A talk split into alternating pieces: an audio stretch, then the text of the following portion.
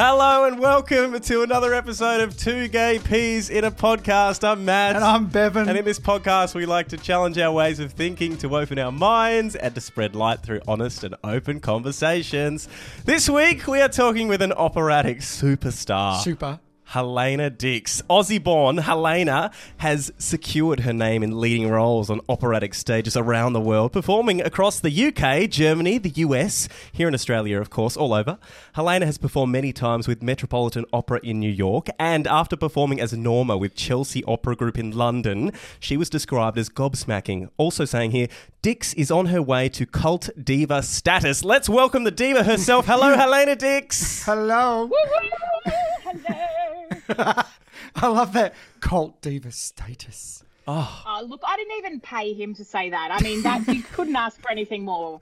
That's amazing. It is so such a joy and a privilege to have you on here with us, Helena. Uh, how did you guys meet? I mean, how did how did this Well, connection come about? We've actually only met once when you're in Melbourne again, but we have a connection through Kirsty McCulloch. And of course, we interviewed Kirsty on our podcast. She was our sleep psychologist that we talked to. Yes, we had a lovely Mm. chat with Kirsty about that. But I think we, we did only meet once in Melbourne, but um, knowing that your history was with Kirsty, and that's how we sort of met. And then I have continually followed your amazing journey over the last few years and watched your rising star happening all around the world, which has been incredible. Yeah, it's such a funny thing, you know, small connections and things like that. Because Kirsty and I were in the Australian Girls Choir together. That's so, right. you know, music brought us together, and then Kirsty introduced the two of us, and yeah, we, we got along so well, and so it's lovely, lovely music. Music makes those connections happen in, in even in the smallest of ways. Yes. Now it is very bright and early on a Saturday morning in London, where you are right now. Um, but are we up for a, a little bit of a warm up to get us all warm for Yeah. this potty today? Do we feel like that? Would you be able to lead us in a little vocal warm up to start off with? A warm up. Hmm. Yeah, a vocal warm up. oh my god. just a little one. Matt will be much better at this little than. I am. Yeah, just a hmm. little one. Well, okay, so I I think we should all start each individually with a lip trill because a lip oh. trill connects your air to the sound. I mm-hmm. know it sounds it sounds it sounds filthy, but it's not. It's all PC for, for eight o'clock on a Saturday morning. All right, so our lip trill is just literally. You can imagine like you're accelerating a car. Mm-hmm. You Okay. should each have a go at that. Go, baby. Okay. Ooh.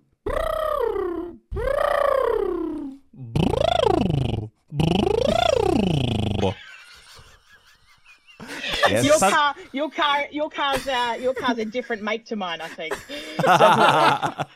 I feel like it's a car from Noddy or something, the, the 1990s cartoon, for anyone that knows that reference. Anyway, I was- moving on. I, w- I was lucky enough to do some acting with Matt, and as performers, whether you're singing or acting, we get to warm up, and some of the things Oh. I just would just crack me up. They're the best, though. They bring you together as performers doing all the fun, silly warm ups out the back, don't they?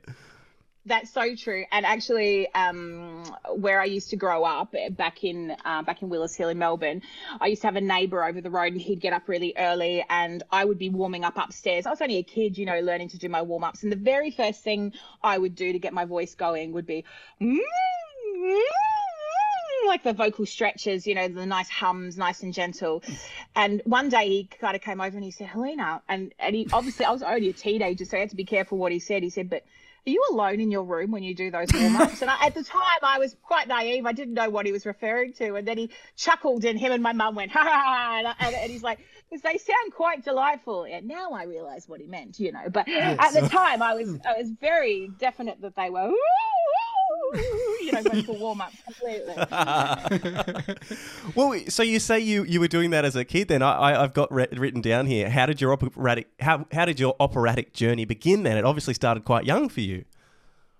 Yeah, I mean, I kind of. I, I, I never, opera was never really a big part of my family. Classical music wasn't really a big part of my family. I kind of thought that I was a cross between Mariah Carey and Aretha Franklin when I was oh. little, but I've mm. always, always loved to sing. Always. Like, since, since I literally could could make noise and always loved the spotlight definitely not shy uh, uh, when i was on a, a flight with my parents when i was i think i was four or five and um, in those days the kids could go up to the cockpit and speak with the captain and see everything and so mum sent me off and my mum's a she's a little bit shy on the on the public surface. So she sent me off, and and then as she describes it, the, the captain comes across the plane. He's like, "Oh, ladies and gentlemen, uh, we have the children in the uh, cockpit, and one of the little girls has just seen my microphone and would love to sing you a song." And my mum's like, "Oh crap, I know whose kid that's going to be." Uh, and and I was like, "Hi everyone, uh, my name's Helena, and I'd like to sing "Karma Chameleon," and that was my debut that was my debut. So oh. I was like, come here, come here, come here, come come chameleon. And yes. you know, the whole plane's like cheering. And when I got back to my seat, my mum said, I was really hoping that no one would know that you were my kid. And um, but of course, when I got back, I was like, Mom, did you hear me on the microphone? She's like, Yes, sweetheart. Everyone heard you. Everyone heard you. So, uh, you know, the singing side of things definitely started early. And then I, I basically got into the Australian Girls Choir, and one of their patrons was an opera singer, and I was looking for singing lessons at about 15, and they recommended her to me, and she mm. said, hmm. "Darling," she said, "I think you should sing opera," and I just laughed at her. I was like, "That's hilarious!" Like I, I don't. I'm like, Woo! no, no, thanks. Um, I'm a bit more Scooby Doo opera, you know. And she's yeah, like, yeah, "Right." Yeah. Well, she said, "Darling, if I'm going to teach you, you'll you'll do it my way." And we did technical exercises for six weeks. She wouldn't let me sing a song. Mm. And oh. she kind of showed me the discipline of like proper singing and proper breath work and prop, you know, everything old school, proper, you know, technique. And I think I, I think it really worked for my personality. At first I was a bit I was a bit angry. I was a bit like, whatever, you know, this is You just wanted to belt something out. Exactly. Jazz hands and everything. But yeah. but actually the the the part of it that appealed to me was the fact that I couldn't do it so easily. And I love a challenge as part of my personality. And so it pissed me off because she would be like, right, let's do a breathing exercise. So we're going to breathe in deep and then you're just going to count one, two, three, four, five, six, seven, eight, nine, you know, and, and all in one breath. And I would do it and I'd get to like 20 something. I think I'm a hero. and, and then, and I'd be like, well, what can you get? And she kind of chuckles. She's like 176. I was like, damn it, you know. So, uh, you know, that kind of thing really drove me. I was quite, you know, competitive, and I wanted to be better. And the fact that I couldn't do it so easily actually really appealed to me.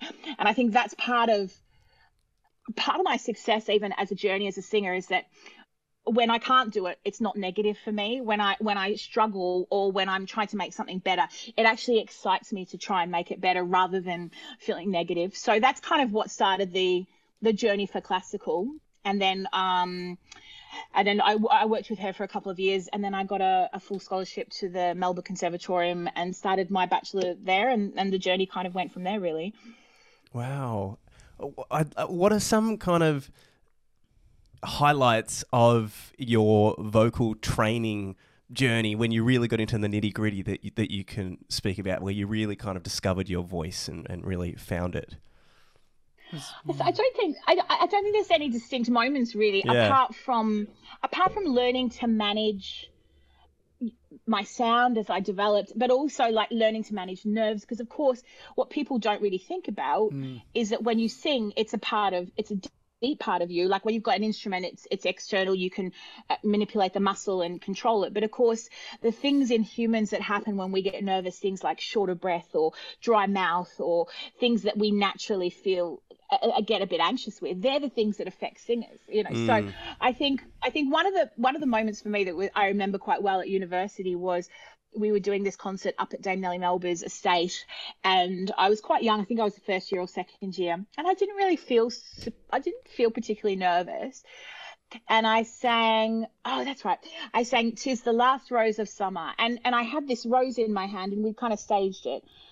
And I went, you know, "Tis the last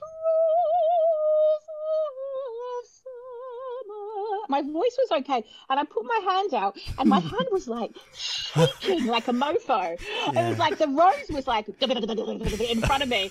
And I remember like psychologically being like, no, no, no, you know, like just the ways that that nerves and things can affect you and how you handle that and and you know i've been through many, many, many, many competitions, especially in, in Australia. That's quite a big thing for young singers. Like the, the Eisteddfod circuit was a really big deal.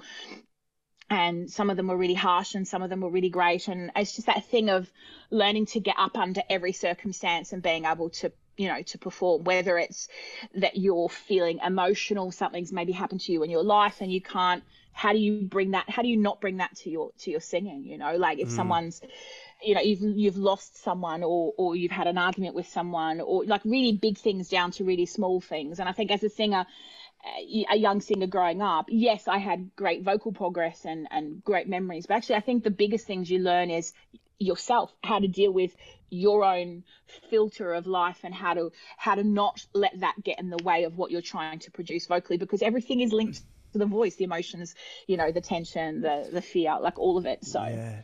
I had an ex- I like singing is a huge part of me. I've always loved to sing as well. I did classical training in my late teens and um, a few years like I, I, I really love singing and, and acting. I have much more experience acting on stage in front of people than I do singing in front of people.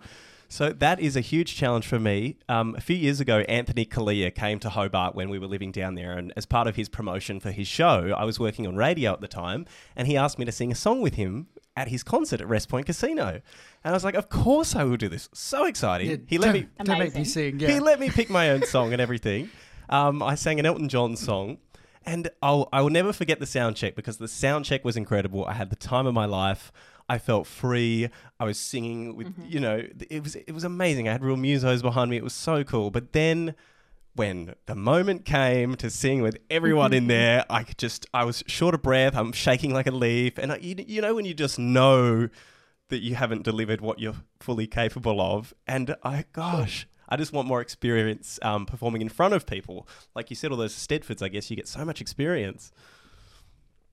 Yeah, and, and and experience under what I would call quite a clinical situation, you know, like in a in a competition, it's like number sixty four, you know, up you get, yeah. you know, you know, and, and and you know, you've got a couple of the, the volunteers with their hearing aids in in the in the audience. I, I uh. did I did one I did one out at Dandenong. I'll never forget it actually. And my mum used to come around with me all the time. My mum's awesome. She's my best mate. You know, she used to come around with me and and do all the competition circuit and keep me company. And I took it really seriously, you know, like really seriously, like that was I was super anxious to make sure I got placed every time and all that kind of stuff.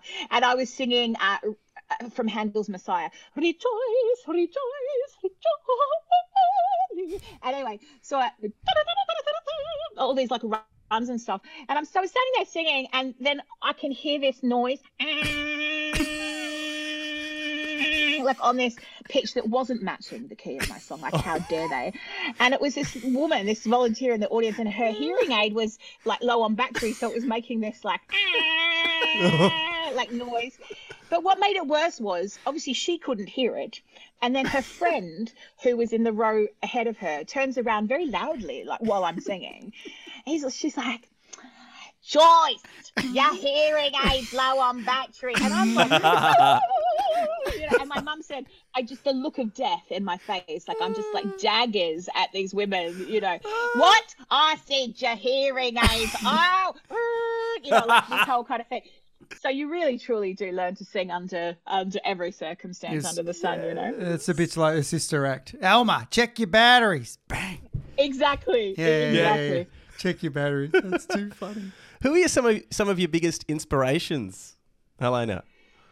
Oh, you mean musically or personally? Oh, oh everything. Go on. Everything, everything, everything that inspires you to be as incredible as you are. And I'm just yeah. going to say, I'm really loving your frame. I've just. Oh yeah. Yes. Oh, of course. Yeah, you've got to have some. Got to have some rainbow frame in your life. You do. Um, yes. I mean, the number one inspiration for me on a personal level is my mum. My mum is like the strongest, most incredible woman under the sun, and she's been my number one supporter the whole way. So, personally, she's been the one that's driven me and helped me to achieve everything I've wanted to achieve. I remember when I was at school, and my brother's 15 years older than me and very intelligent and like heads up some of the world's greatest um, environmental law projects and everything. He's quite something. And he, he really wanted me to go into law. And he said to my mum, but she's got such good grades. Why would she do singing? What a waste, you oh, know. No. And and for quite a few, but he meant it in a nice way. Yeah, like yeah. He's, he's like, mom, mom, just oh my god. And mum was like, adult, behave yourself. If that's what she wants to do, we need to back her. And if she if she slacks off and if she's crap, we will tell her. But if she's dedicated and she's good at what she does, then you can't stop her. You've got to you've got to invest in what she wants. So, and then when I made my Royal Albert Hall debut, he and my mum were sitting in the front row, and she turned to him and she said, "Was it worth it now?" And he and he went, "Yeah, right, yeah, okay, yeah." But um, so definitely my mom and you know my brother as well, actually. Uh, but on a gosh, on a professional level, uh, so many singers at so many different times. You know, I when when my teacher told me I, she wanted me to be an opera singer, I was like, oh crap, I don't know anything about opera singers. So I went to Brashes at the time. Oh, And, Brashes. um, we love Brashes. Good old Brashes, right? What was Brashes? Oh, Brashes was a was a a, um, a record store here in Melbourne. Oh. Um, was it in the major city in Bourke Street? Was Brashes in Bourke Street? I can't remember.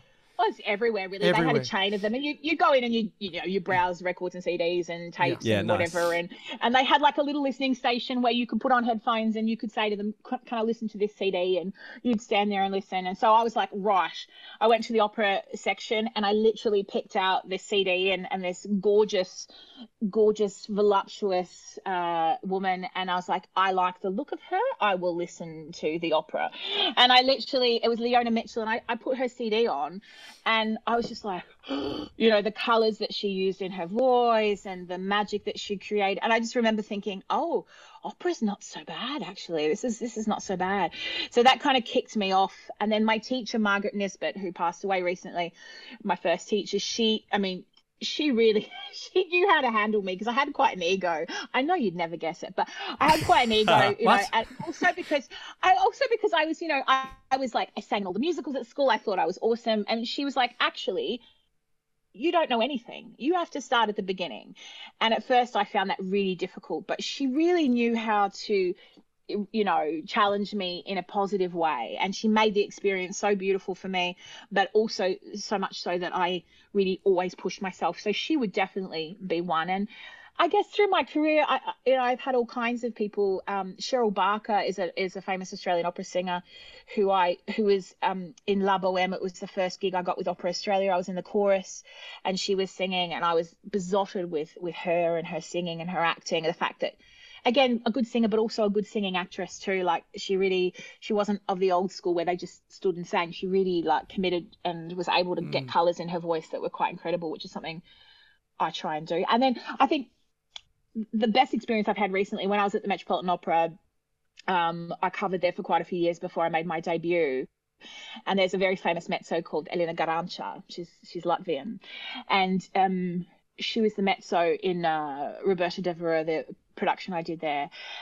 And the technique on this woman is incredible. Like it's incredible, and I and everyone's a little scared of her because she's she's this um she's amazing, but she's very you know you know she's a bit Latvian. You know it's it's a bit okay you know and so everyone everyone in rehearsals was like okay whereas i i actually quite enjoyed talking to her uh, and she came in one day and she had this cold and she she's like a bit snotty obviously pre pre covid and all that but she came in and she was a bit snotty and she said "You're not."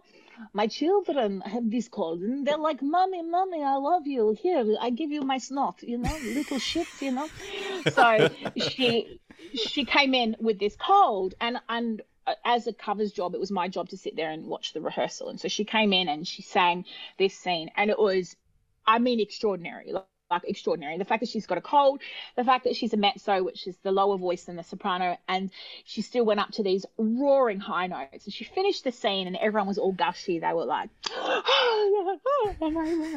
and she kind of comes over to the corner where we were sitting and i went i hate you and and she's like, "Excuse me," and I was like, "What the?" I was like, "What the hell? I've got a cold. I've got a cold. I sing better than sopranos when they're when they're healthy. I sing better high notes than sopranos when they're healthy. Piss off!" And she laughed and laughed and laughed, you know.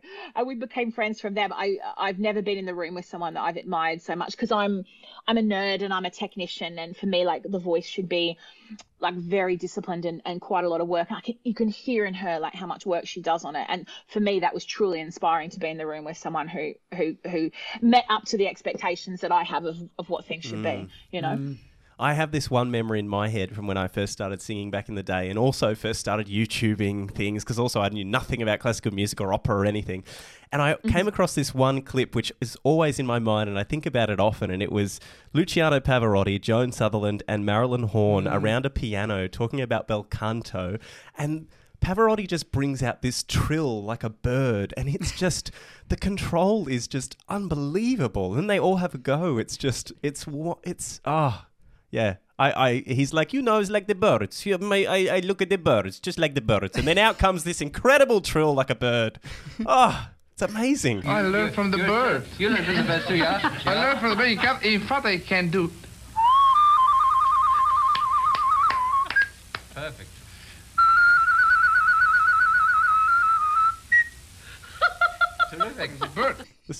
I mean, he he yeah, he's one of one of the greatest, and the uh, I always call Pavarotti uh, the voice of the people because there was something so organic and beautiful about that voice. And I don't care if you like classical music or you don't. If you hear that man sing, it it, it has to touch you in some kind of way. Like it's just it's so organic and so gorgeous what he did. Absolutely. Yeah, yeah. Yeah, I think um, I was just thinking of my own opera experience and, and opera and being connected to opera. I think often we, we really miss out and people look at opera and think it's only from a society's perspective, you know, people that go there that are more a highbrow society, maybe possibly, and if it's it all for the people, but it is, it is for the people, and that's correct.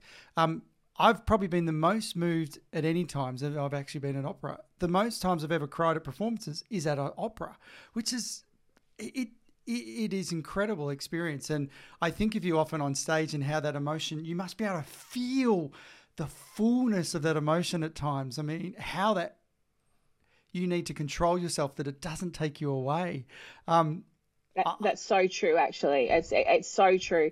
I, one of the, one of the great directors that I've worked with taught me that lesson very well. He said to me, "You know, Helena, if you're conveying a deep emotion on the stage, first and foremost, you have to feel it. You have to experience it. In the rehearsal, you have to cry, you, and of course, all of that affects Yeah. your voice. Yeah. And he said, and then you have to strip that away and be able to portray that without it, without it affecting you vocally. And that's a really very difficult lesson to learn. Yeah, yeah, absolutely. I love I love that.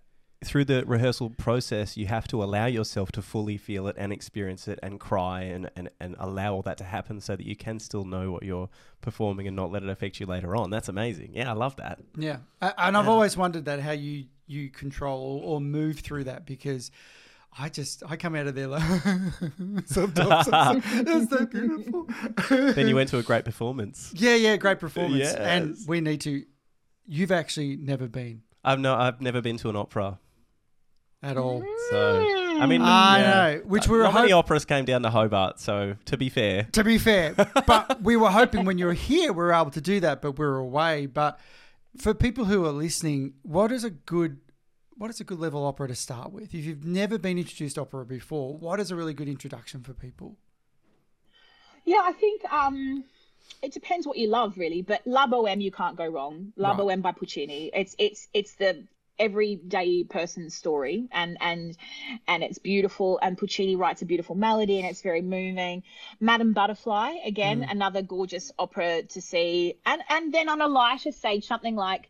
Um, the Marriage of Figaro, which I just recently did in Seattle, because the Marriage of Figaro has these phenomenally wonderful characters that everyone can find themselves in one of the characters at least. And it's this kind of this funny story of you know not betrayal but it's it's this yeah it's a comedy but it's also true to heart and you and they all learn a lesson by the end of it. And i think you know there's figaro and susanna they're the young couple and they're going to be married and they're very excited. And then there's the count and the countess who have been married a while but the love's gone a little bit. The lu- mm. you know the lust has kind of been taken out of it and they're going through the motions and then the count's a bit naughty you know and then there's the young Cherubino who's you know he's he's he's lustful and he and he loves all the women in the in the show. You know he wants to you know get up their skirts pretty much. And like there's all there's something there's something in everyone. I just think i think you're right though. I think people think about opera as being uh, for the elite, and it's certainly not. And I know a lot of opera companies now try really hard for it not to be. There's a most opera companies will do like young people's tickets, and and um, even like some opera companies now do these fantastic shows where it's called like a like a sensory show, like where people who maybe feel a bit uncomfortable sitting down the whole time can stand, and kids can move around, and you know, so you know, just getting that experience and understanding that it's it's it's not just for the elite. And actually, people say that. Yeah, all right, fine. Like you know, the the A row stalls are quite expensive, but actually, the cheap seats in opera or the company rush or you know daily tickets or whatever, far cheaper than than a lot of musicals and and pop Correct. concerts. So it's it's it's not a financial thing. It's it's that thing of like oh, trying a food you know, uh, oysters. Uh, no, people won't try oysters because like oh I don't know, it looks uh, it's a bit uh, uh, you know, and then you know just give it a go. Like you know, just give it a go, and and if you don't like it, then hey, then you've tried. You know, then you've been there. But I think I know a lot of people who've come to my shows over the years who've come to see me and said, oh, I came with a friend, like it wasn't something I really wanted to do, but your voice really affected me, and it was something I really like being in the theater and being in around live music and letting it letting it vibrate through your body and something with a full orchestra and everything. It's quite extraordinary it really is you know Yeah, and we're missing that central, uh, central, or maybe we're missing the central too. But it is central, the central, uh, or the yeah, the The def- sensory? sensory. I was going to say this. no, no, Sensory. you can get Feels central. like a at the song you're you can to get- bring on. You can get central at the opera if you like, but that's uh, the senses overload. oh you and we yeah, quite often do yeah yeah, yeah, we do. When we're sitting at home watching Netflix, we're not really getting this amazing Oh, no. experience um, of being in the middle of it all and allowing the vibration of our bodies um, and waking us up and thinking. We're just receiving here, and I that's why live performance is is Yeah, amazing. it's incredible. It it is- is. it is. Especially since COVID, you know, we're at home a lot more now. Get back out and, and you know, see the live stuff. It makes you feel more than you can imagine.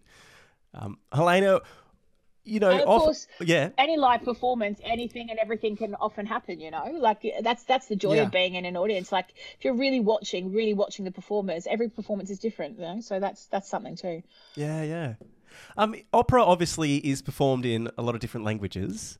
Um, what are what are some of the significant differences when you're performing in, in, in different dialect and languages and things? I mean, one of my singing, my first singing teacher, Lisa Roberts Scott, who was our second interview here on the podcast, she now um, she now teaches people how to find their voice in many ways. Um, but she was like, "Don't start with a German opera."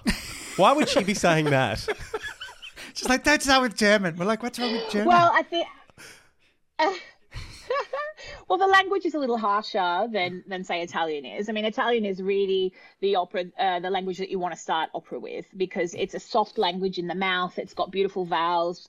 It's you know, so it's easier to sing in. It's easier to make a lovely sound in. German is a harsher language and the consonants are, play a, a bigger part in the actual spoken language. So therefore singing in it is a bit trickier because the consonants get in the way of the vocal sound. So whereas in hmm. italian it's a, it's a italian's quite a lazy language really. So you know if you're singing oh donna e bella and and you sing a line and you go oh donna e bella a, a woman uh, is beautiful but if you did that in german um Oh, Mädchen ist schön.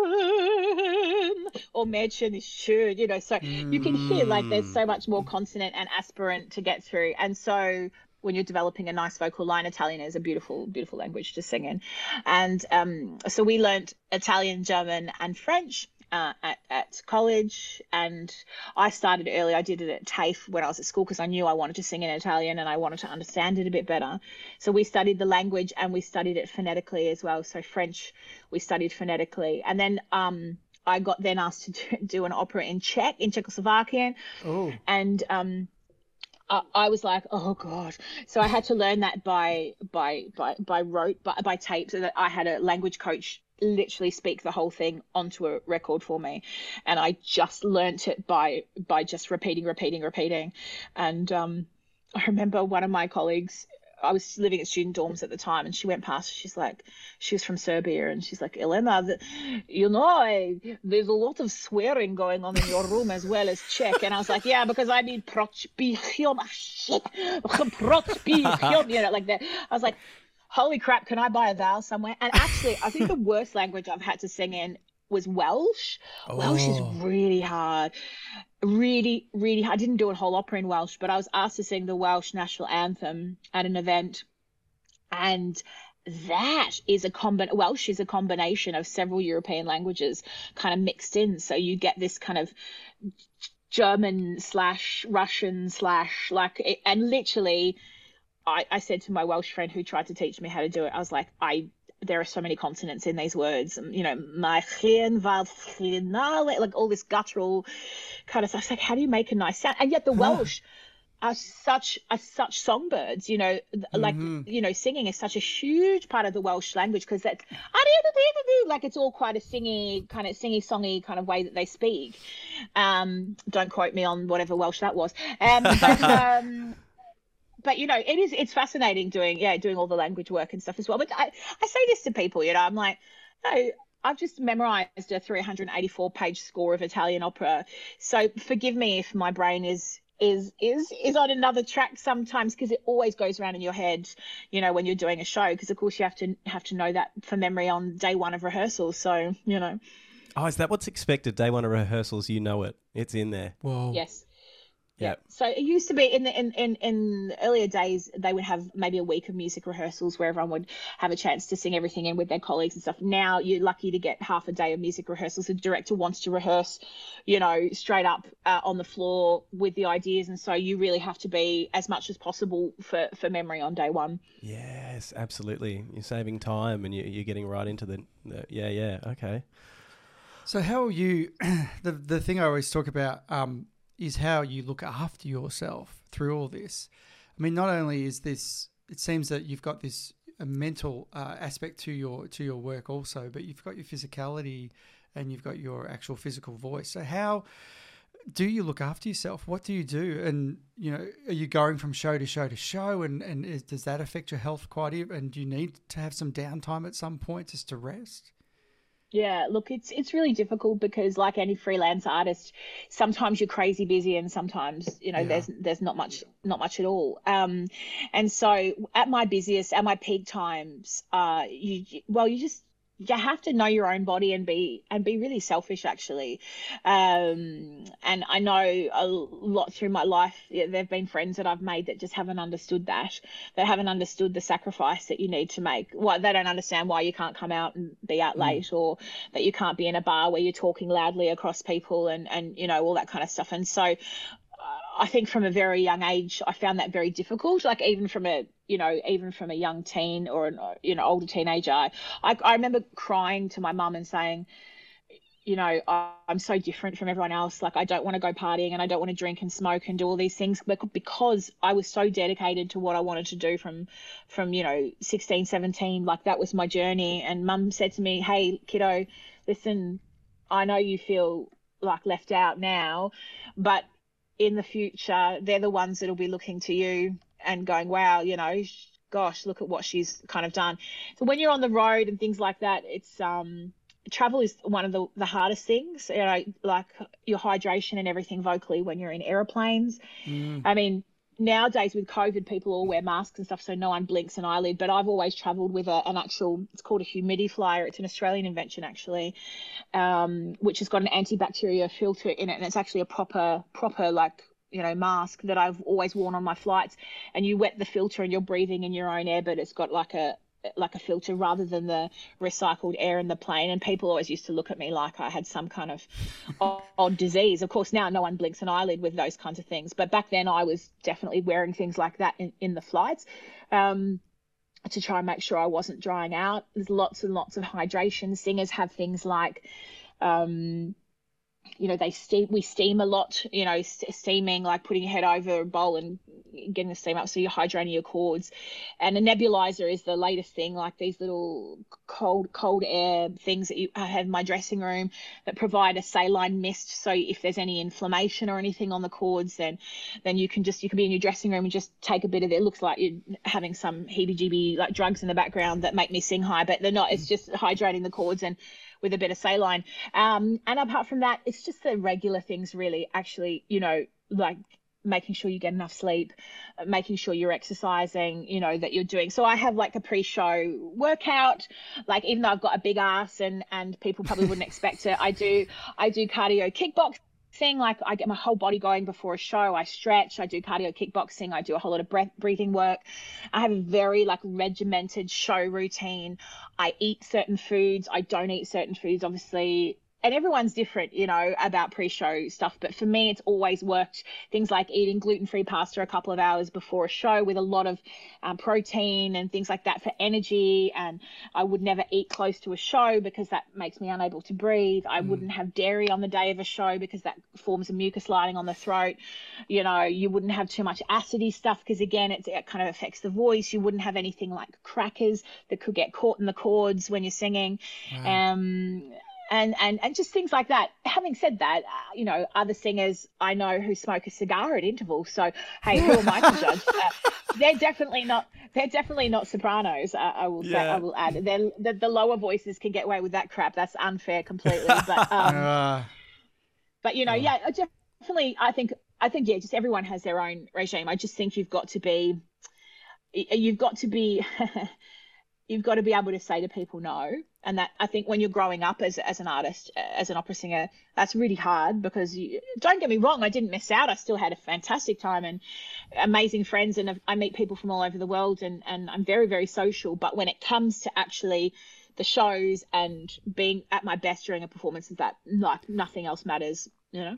yeah, and that's fair call. You know, you're being paid and employed, and that's your job, and, and you've got to give it to 100%. And I see that through through what, what Matt does in in, uh, in the plays that you've done, um, throws himself right into that and becomes uh, very dedicated to the craft. Yeah. Yeah, and I get the benefits of him singing around the house all the time.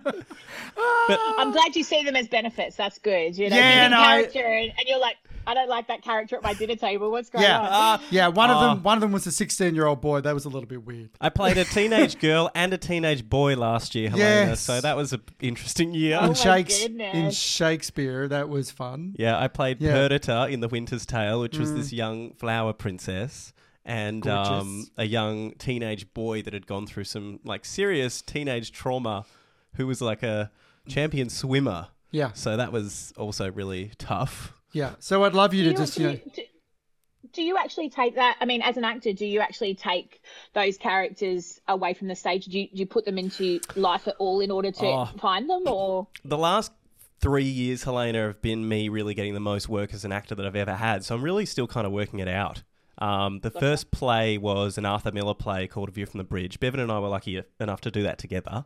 And that was that was fun. My character was just so much fun. He was this gorgeous Italian immigrant who just wanted to seek the American dream in the 1950s, you know, and he was full of joy and love and he wanted to be a singer. He wanted to be the next Frank Sinatra, you know. He was he was he was it was just, it. he was so much of me and all the joy in me. he was a lot of you. But then last year, doing um, especially this play where I was playing a young, kind of traumatized teenage kid, um, I think I did bring a lot of that one home. I really tried to immerse myself because it was the biggest gig I'd ever had. It was it was a big role, and um, I really tried to put everything I could into it. And I did have a bit of a breaking a bit of a breaking point during that one. Um, but you know, I just learnt so much through that process, though, and I'm so glad I pushed myself to that point to understand what I'm capable of. Um, how I moved through that process when I did break down. I, I mean, I was so, I was so lucky. The direct, you know, I was the only guy in our entire ensemble and cast and everything. So I, I was just mothered so heavily. It was incredible. You know, the day I But had this right. breakdown. You're right yeah. about you're right about hitting that point as well. Like it, it, it sounds dramatic to everyone who listens, but you're right. You have to hit those points sometimes to learn, you know, where the, where they are for you as an artist, don't you? Yeah, what I did, what I could do differently to maybe change that situation. I mean, I, I just, I just don't think I'll, I'll hit that point of that significance, or maybe I will in another way. I don't know. But like, uh, like we're talking about when you, when we're talking about freelance creatives, sometimes getting a lot of work, sometimes getting none. You know, the last couple of years I've had a lot of work as an actor, and now this year we took the leap to move to Melbourne, and I haven't kind of worked at all this year as an actor. You know, it was a transitional year, moving, doing some other studies so I can do some side hustling to get us in, mm-hmm. you know, moving to a new city, trying to make new connections. It's all it's all really tough, and it it it definitely like it plays on my mind a lot. Um, you know, when you're in those lulls, especially for me, like you you inspire me because you seem just so. You are so fucking ambitious, and it sounds like you've just always you've known yourself so well, and you're so confident. Whatever, I really have to push myself to be confident in front of people, um, but I still have these huge dreams and goals and ambitions and um, it gets me emotional hearing you talk about you know your experience. There's so much that I want to experience, and I um, I, I, I just sometimes I just don't know how how to make it happen. You know, I, I um I haven't been through a a proper learning institution or anything, and I'm in my 30s now, so I'm you know I'm, I'm like, will I ever go through something like that? I don't know. Um, so yeah, I, I really I love like living through you in this conversation a bit. I do I do think that as an as an artist, no matter which form of, of it you're doing, as a performing artist, no matter what stage you're at or what you know what, what you're doing, I think you've got to know your strengths as well as you know your weaknesses. And i think that's super important. And i say that I, I mentor a lot of young singers and i say to them you know we're forever criticized. You know we're forever told what we can do better as artists. You know when you're in a play rehearsal or when you're in an opera rehearsal it's like no no no don't do that do this you know where, where you know i think people don't understand that you know i when i'm training for an opera it's no that was crap try it again. No do it again. And i'm very much like that with myself. I, but i love it. Like i love picking up a new opera and being like oh i'm crap at this. Fantastic. How can i make it better? Because for me it's like so exciting to make it better. And I guess I'm at the stage of my career and my life where I have all those tools now to to know how to how to do that. So I find it quite exciting to build that. But I think you know it's important to to know your your strengths because your strengths are your selling points and it doesn't mean that you're going to be like in people's faces going oh look at me look at me but it's like hey I'm worth it. I do this really well. And this mm. is what I bring to the table that maybe other people don't. And this is, you know, and to know that of yourself, I think really, really helps because you know, for for a while as a singer, I was kind of singing different repertoire and I was floating around and I was like, okay, I, I'll do this job and this job, but I didn't really have a distinct kind of like this is me. And then I did a bel canto opera in Wexford. Uh, two women got hired before me, and neither of them could sing it. It was just this score that was almost unsingable. And Wexford Opera are notorious for doing these operas that are unknown. And so it just happened that a director that I'd worked with on some Mozart in Germany was one of the artistic liaisons for the company, and she said, "Oh, you should." try this girl and i was I, I was known but i wasn't hugely known at the time so they wrote to my my manager and they said, would would Helena consider this score? And and I was just about to come out to Oz actually, and um, for a holiday, and I looked at the score and I was like, no, this is mental. Like this is this is crazy town. You know, this is bel canto at its like you know most insane.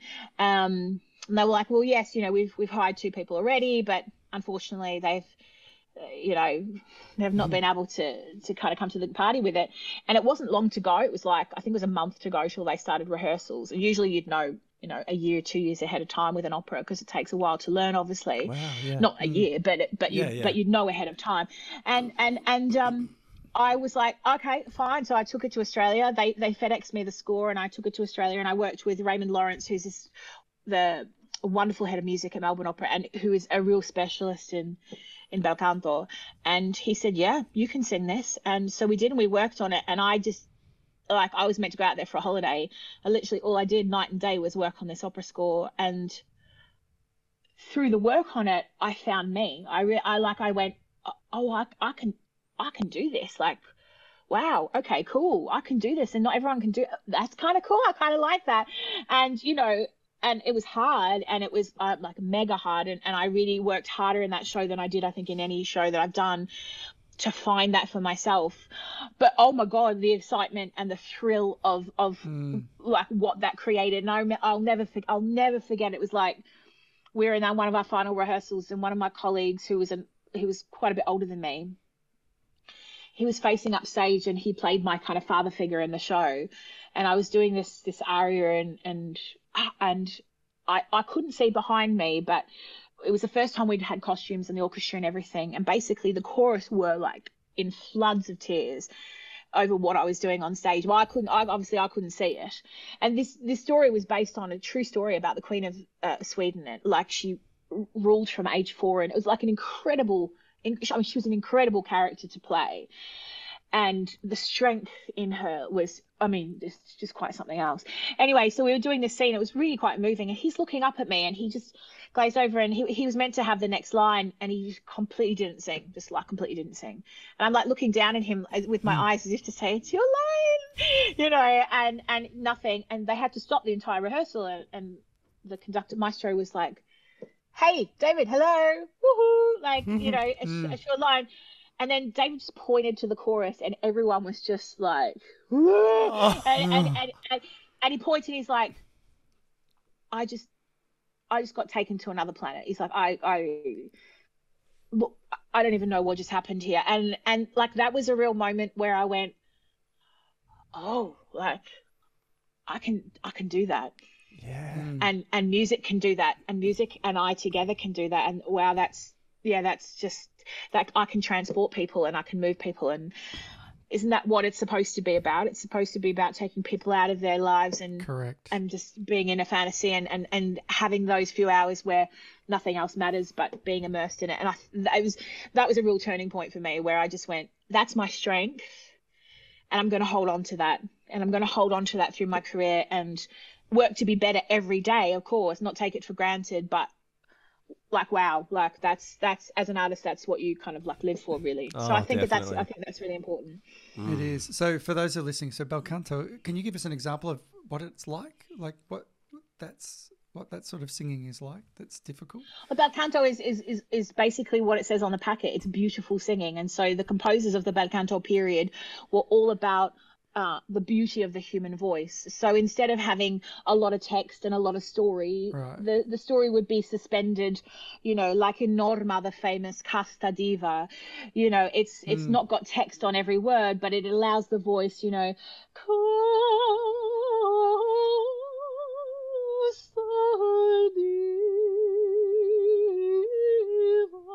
Like it's the beauty of the mm. of the melody and the voice ornaments and does Yeah. all the beautiful things that it wants to and you take selection in that. And, and it was just the era of beautiful singing. So it was all about it's not about how loud you sing it's not about how much text you sing it's not about how much you're moving the story forward. It's just about being in the beauty of the moment and and appreciating the beauty of what the human voice can do you know? Mm-hmm. Yeah. And your incredible voice has taken you far and wide. I have to ask because New York is a place that I just am dying to visit. what is what have your experiences been like in New York? Because you were singing for Metropolitan Opera for years. What, what's that been like? I mean, extraordinary. Uh, you you can't. Yeah, no, there's nothing else like it. There's nothing else like New York. You know, as an artist, you know, New York, New York. You know, like whatever they say, it's, it's it's true. You know, and um, I, I started off as a cover. I I I was in a big opera competition in um in Seattle doing Wagner of all things uh, and and that's kind of how I thought I'd go for a little while as a baby Wagnerian. And then the head of casting at the Metropolitan Opera was at the competition and she asked me to come over and and, and do an audition.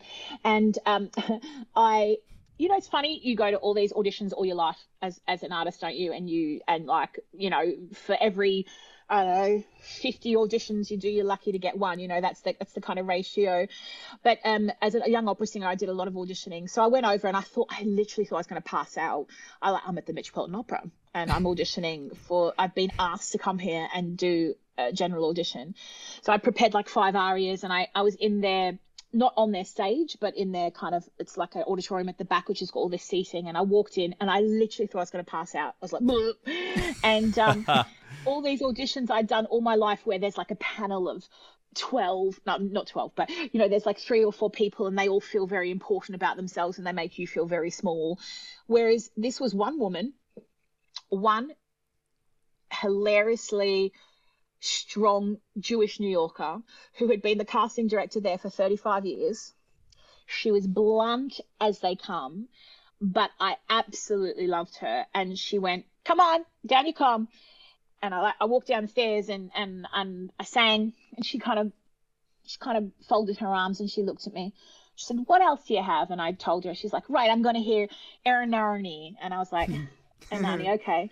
So I sang Ernani, and then she kind of looked at me again, and she went, "What are you doing tomorrow? And I said, uh, and I said, coming back.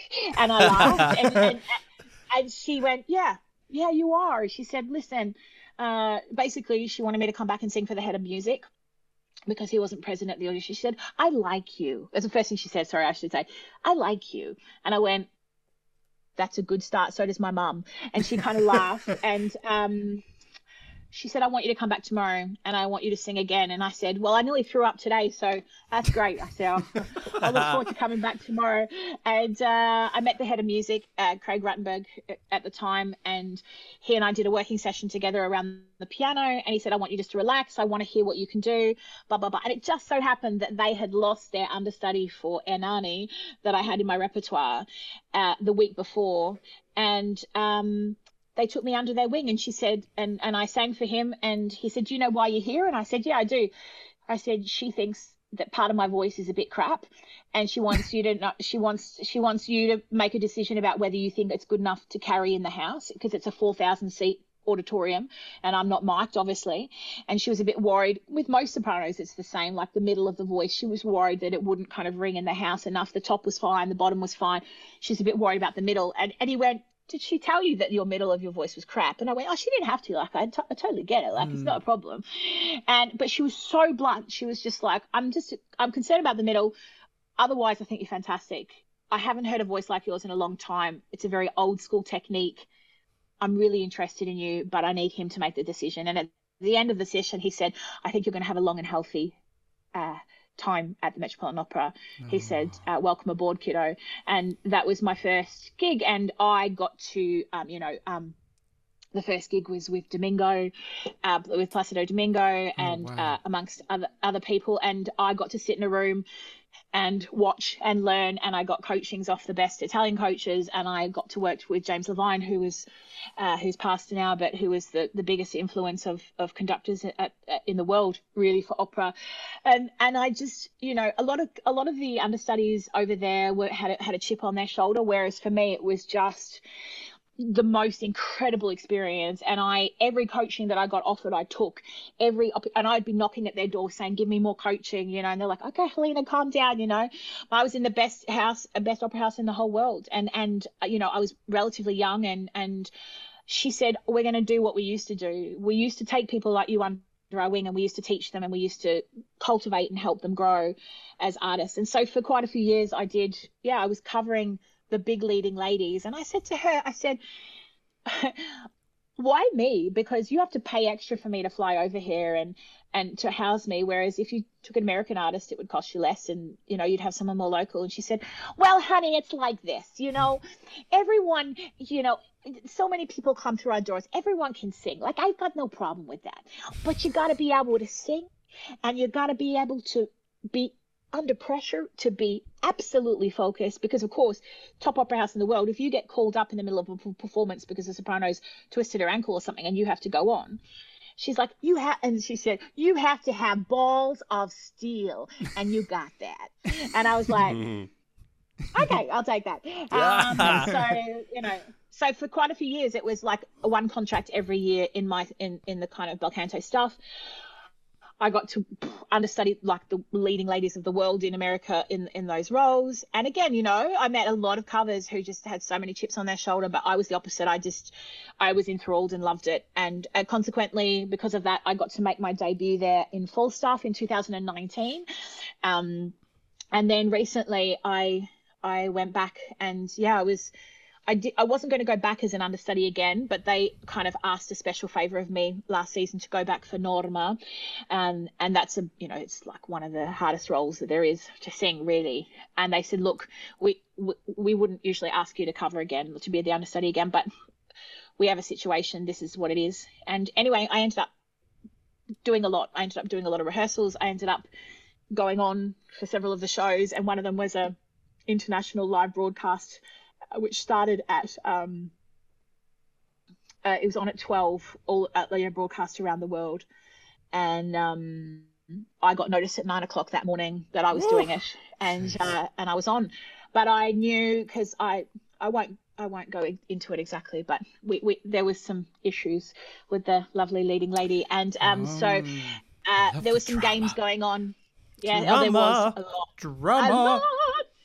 and uh, I basically just every show I made sure I was ready because it, because it would only affect me if I wasn't. Yeah. So every show I would prepare like it was a show day. I would do my exercises. I would eat what I would. Actually, every every day psychologically I was prepared. And that was a lot. But then when it was time for the crunch, it, it worked in my favor. So yeah. Yes. Yeah, putting putting in the hard work, you the humility often pays off. Uh, definitely for artists, and we, we see it, and you know.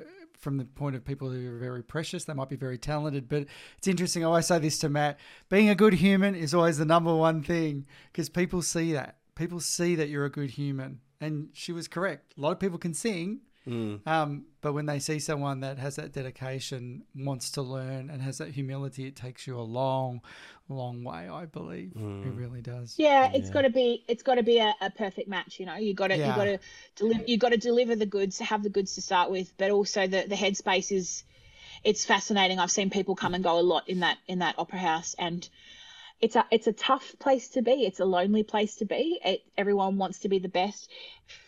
People will, when you're the understudy, people will not treat you the best always, and you get you get kind of stamped on for ego and and all that kind of thing. And you've got to you've got to be able to separate yourself from all of that emotionally and and be able to just go okay fine okay fine. And i i'll, I'll never uh, the broadcast was my second performance. I, sh- I did one performance for her on the wednesday and then the saturday was the the live broadcast. Live broadcast metropolitan opera the role of norma like literally the dream role in in in my repertoire. And it was so stressful like so stressful. But but actually towards the end of the show i had a moment to go far out man. This is it. This is it. This is everything. Everything that i've worked for. This is it. And i actually had a moment where i was singing with Michael Spyres who's just one of the most gorgeous tenors and bel canto geniuses and we were doing this incredibly moving duet at the end of the opera and a really great conductor i worked with once said to me even though opera is all about noise, if you can sing beautifully and quietly and sensitively and you're in the moment, you should be able to take a breath and hear nothing but silence in the theatre. If you can hear a pin drop when you sing, then then the audience are with you 100%. And I remember doing this duet and just taking this breath, and it was like that no one was even breathing in the theatre. And I just, I thought it was so lovely to have a moment to appreciate and enjoy where I was because you don't often get that. It's so crazy usually, you know, when you're when you're doing shows and but it was that moment and I just went, you know what, Helena? You know, leaving home at an early age, dedicating your life to this, losing partners over the fact that you've this has been your dedication, you know, friends, you know, all the all the hardships, all the all of it right here right now. Like this is it. Like this is this is what this crap was all for you know this beautiful crap. Not crap! Um, you know and it's, it's so nice because we as, as artists we don't ever stop to enjoy things like that. And i think it's really important that you do. It's really important as an artist that you celebrate those moments for yourself no matter how big or small and that you go i just did that like wow i just did that and then you go okay get over yourself let's move on Ne- next, next project next hard work Yep. but it's still important to take that little moment for yourself really honestly Yeah. Um, I want to talk about your Instagram because one of your most recent posts. What is your handle, by the way, just for anyone listening?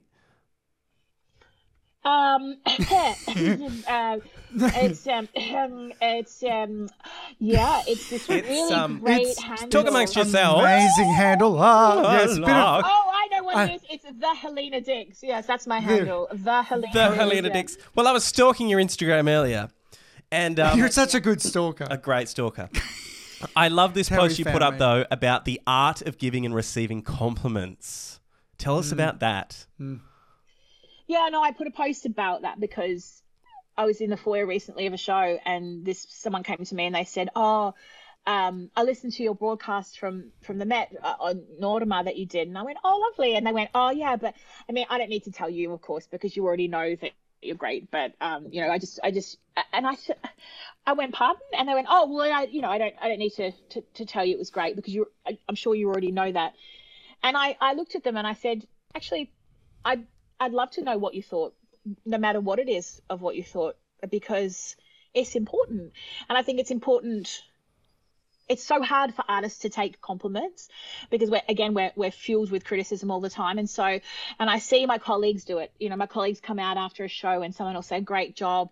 And the younger ones are very uncomfortable about it. You know they'll be like oh thanks. Yeah but my voice was this or that or they'll come back mm. with something that's you know and i'm like uh, i say it to people all the time. I say that you just smile and you thank them because they've given you a compliment. And and otherwise they'll feel uncomfortable about giving it again. And they've approached you. They don't need to do it. They're not forced to do it. They're not in a room you know. And and your public and the people that appreciate you they're the people that, that are paying to come and see you. And even even other colleagues like if a colleague does something really great i'm always I always stop and I'll go, hey, that was phenomenal what you just did then. And sometimes my colleagues don't quite know how to take it, you know, and sometimes they'll get quite defensive. Oh yeah, but but and I go, no, no, no, no, no, no, yeah, buts.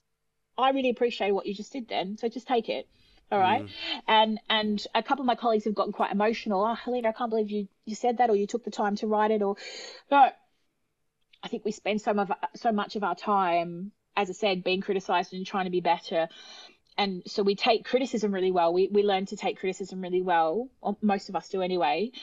Um, but we don't know what to do with a compliment, and I think that's really sad because, again, as I said, I think to sell yourself as an artist or to kind of survive in the industry, you need to know what you do well as well. Mm. And uh, and but I hated that. Oh well, I don't need to tell you, but well, no, actually, I'm don't care what stage you're at of your career. It's it's lovely to hear the audience clap, or it's lovely to hear someone say mm. bravo, mm. or it's mm. lovely to see someone cry and be moved by your performance. Because all of that is sensory feedback to the hours and hours and mo- weeks and months and lifetime of discipline and dedication that you do. And I think it's important to to learn and to, to grow, but it's so important to a know know how to take a compliment B to to accept the compliment, not just in the sense of thank you, thank you, but actually accept it.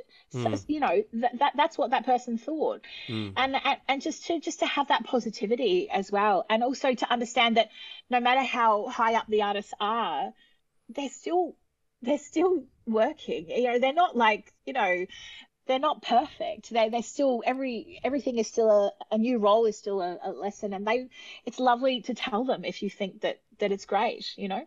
Yes. Yeah. So important as well. I, I worked through radio in my 20s, and also every week I'd go in and my boss would sit down with me and we'd review, we'd listen back to some of the talk breaks that I did, and always it was just a lot of criticism all the time as well. And you have to hear what you're good at. There were some bosses that I had that wouldn't tell you the good stuff, and you you, you have to hear it. You really have to, or it just drains you completely. Absolutely, and I'm not yeah. talking about. There's no need to be fake. Like, oh no, no I don't want someone yeah. to be gushy. I don't want someone to be like, oh darling, you know, because you get yeah. that and you get that as well. I don't, I don't want that. But if you genuinely were moved by something, tell me. Like, that's my job. My job is to make that happen for you. So, mm. you know, if if you can, if you can have that back. Oh, uh, but I've had that quite a few times. Oh, I guess you know this, you know, blah, blah, blah. Oh, come on now. Okay, yes, like I, I know that I'm being hired and I know life is great and all that kind of stuff. But actually, you know, you don't understand the, the, the three months of work that I do sitting at the piano seven hours a day to make this happen. And, and this is, this is the enjoyable part. So why not make it enjoyable for everyone, you know? Yeah. Exactly. And we, are talking about that. We've always asked about um, where does this diva come from? Yeah. Why do we call you a diva? Diva. This is a diva. Yeah, tell us where does where that where is that diva come from? Because yeah. when people say, you know, there's, there's this opera diva, and I'm like, and we're, in our little uh, gay. Um, lovely household, we have our diva moments. Oh, um, we all have our diva, diva moments, you bitch. Um, bitch. Um, but I just love that when we look at opera, we talk about the opera diva, or we talk about, you know, Mariah, she's the diva. Do you know where we get this diva word from? Where does this actually come from? I think in in old school opera diva was very much used like you're talking about like bad behavior or Ooh. or obnoxious behavior you know like oh, such a diva like mm, yeah. you know like that kind of um in in opera in the old days, you know, people behaved really badly if they were the leading sopranos. You know, it was like, oh, like look at me, darling, and they got away with like murder, really, um, and and were very kind of flamboyant and full of of you know full of the everything that that kind of behavior like oh, you know i can afford to do that because i'm i'm the i'm the star i'm the diva you know i think it was very much used in that. Yeah. However, I, I I think I think the tables have turned quite a lot. There's not there's not nearly as much of that behaviour anymore in our industry, um, and I think opera. I think due to social media and, and platforms like that, like opera singers have been humanized a lot more, and, and, and we actually see the people and the and the the humans behind all that kind of stuff. So I think that those tides have changed. So I think there's two ways of, of hearing it. I think diva now can be like, yes, diva, like Yes. yes, girl, you know. Yes. And I and I love I love that. I love that form of it, definitely. Yeah, Yeah. We'll, we'll definitely go for that. Hey, now look, before we say goodbye to you, I'm gonna. Ma- I'm, I need to get you to um, show Helena your voice. Oh, I'm going to get you to do a little, um, a little example of what you were taught. Because I get Oh. this, I get this all the time. So if we can get him, if we can ever get him um, learning some other um, pieces of uh, opera, that'd be great. Oh, don't make me sing. Because this, this gets it. I get this one all the time. you want to. Yeah, so make I, me sing. But, but the good thing was that you can, you can just give a little critique. Oh my god, no way. Well, look, the first ever classical song that I ever learnt was Caro mio ben, um, which I love, and I just find myself singing it all the time. I learnt it when I was like 18, and I'm 31 now. I find myself just singing it all the time. It's like so embedded It's, in his, me. it's like his bath time go to. yeah. Yeah. Especially in like a bathroom with tons of reverb. It's just, you know, it's it feels so good Oh so yeah, good. you've got to have reverb for Caro Mio Ben. Yeah. so for singing sure. it here in this dead carpeted room through a microphone Oh, in look, my he's ears. giving ex- he's giving excuses already. Oh, Yeah, no, all right. see? I'll just See? go. I'll It's just go. there. See? See? You've had, have you had milk today? No. Shh. All right. Shh. Shush now. Shh, shh, shh, shh. All right. Caro mio ben, credimi almen, senza di te languisce il cor. Il tuo fedele sospira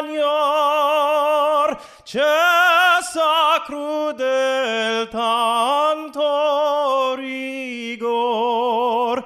There we go. Yeah. Amazing. there we go. Oh, thank you. Can I Thank just you. say- can I just say, I wasn't sure what to expect then, but that was actually quite beautiful. Oh, thank you. Well, as I said, that song is so in me. I get, There's I get a a, bit of Pavarotti. There's a bit of Pavarotti and a little bit of Beyonce all together in that. Yeah. I'll that- take yeah. that. Oh my god, best compliment. I, I get Ever. it. I, I honestly and sincerely get really quite emotional when I when he sings because, you know, when you see I, I'm his partner, I'm his husband, and you know I absolutely adore you, and I see the talent, but I, I just want other people to experience that, and I. As I said before, when I sat in, in opera and heard people like yourself and experience that beautiful uh, to be moved by music, you have the ability to do that. And I just want the world to hear that and experience that that gift that you've been given. I would give an inch to have your and your inch of your little bit of your talent because I know it has the possibility to move and change the world. I really believe that. I really mm. believe that. Little bit by little bit, by people just like you said, disappearing for a second in their lives, giving them a break, it, it really can change people's lives. So I am hoping at some point one day that you're able to fly with that voice, just as Aw. you oh. have flown with your voice and continually fly with your voice. It's a, it's. I love it all. I, love, the that. acting. Thank you for singing for me. That was gorgeous. it was a pleasure to sing for you, Helena. Anytime. Let's sing together someday. So what is up? What what is? Yeah, you should. What is you should? What is up next for you? What's happening? Uh, so um, I'm doing a recording on BBC Radio 3 next week where they they do a, a feature on kind of famous musicians. So I'm going in and talking about my life and, and different music that's um, moved me. So a bit of radio work, and then I'm doing two Verdi Requiems here in London. Um, and then I'm doing another recording, and then I'm off to Brussels, where I'm doing uh, like a big uh, project on Verdi and his operas, and I'm the lead soprano in that. So I'll be in, in Brussels for a few months, and so that's my next big. That's my next international project, which is very exciting. Beautiful. Amazing. Um, Helena, we've been doing this, this in the last couple of potties. I think it's I think it's been working quite well. But do you have any final things that you would like to say to our community, to the creative community, to people who might be listening to us right now? You know, just to just to keep the arts alive, keep going to live theatre and keep experiencing it. And if you're a little scared of something that's out of your, you know, out of your comfort zone, then don't be. Just give it a go and and, and go and immerse yourself because you know life is so tough, and we live in a world that's you know. Gosh, you know, all around the world you hear all this negative stuff all the time on the hmm. news and all that kind of thing. And I think you've got to I think you can't. I think as humans, sometimes we're scared to give in to ourselves a little bit. We're scared of what it might unlock. Uh, people live their lives. People who live their lives without the arts, I think, live their lives in a in a cage, in a gilded cage. I think they don't Yes, unlock a part of themselves. And so, for me, my advice is, if you're scared, don't be like just just go and and allow yourself to cry or allow yourself to be moved or allow yourself to be taken somewhere else and Yeah. And let go just let go for a little bit because life's tough and we we all you know we all fight fight the good fight every day but it will add a layer to your life i think that's Yeah. that, that can't be can't be taken away from you. I think that i think that would be my my advice. There's a whole conversation there as well, exactly what you're saying in relation to the queer community as well, and the layers that we get to unlock as queer people. We do. I We think, are. And the freedom that we get to find. we are blessed to be queers. Ah, we We are. are. We we can see life in Technicolor, yeah. and that's the way it's always been meant to It be is seen.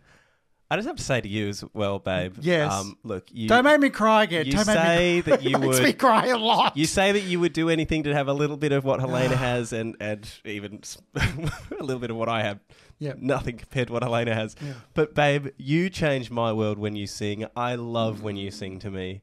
It it honestly melts me. So you should never stop singing. Thanks, beautiful Please man. don't stop singing. Why don't you give us something? Uh, no, I'm not going to give you something, but that's fine. I'm from good Welsh stock, so Yeah. that's helped. there That- you go you've got it in you Yeah, Yeah. and I and I think that's true. You use what you got. It doesn't matter, you know, whatever level you're at. And I do Yeah. find a lot of joy in expression through song too. Good. Thanks. as it Help. should be Yeah. It has been such a pleasure chatting with you today, Helena Dix. Next time you're in Australia, please let us know and we will post it wherever and we, we would love to see you perform. Thank you for joining us. Fantastic. my pleasure bye bye Bye. uh, that's it from us this week. Uh, join us again next week. We'll be back. It may be the last potty of the year next week. yeah, Santa's on their way. We'll so see here we where we are at. Yes. Beautiful. Uh, thank you for joining us. Of course, follow us on our social media at 2GayPs. Find us everywhere Insta, TikTok, Facey, YouTube. Give us a thumbs up and subscribe. We'll see you next week. Bye-bye. Bye.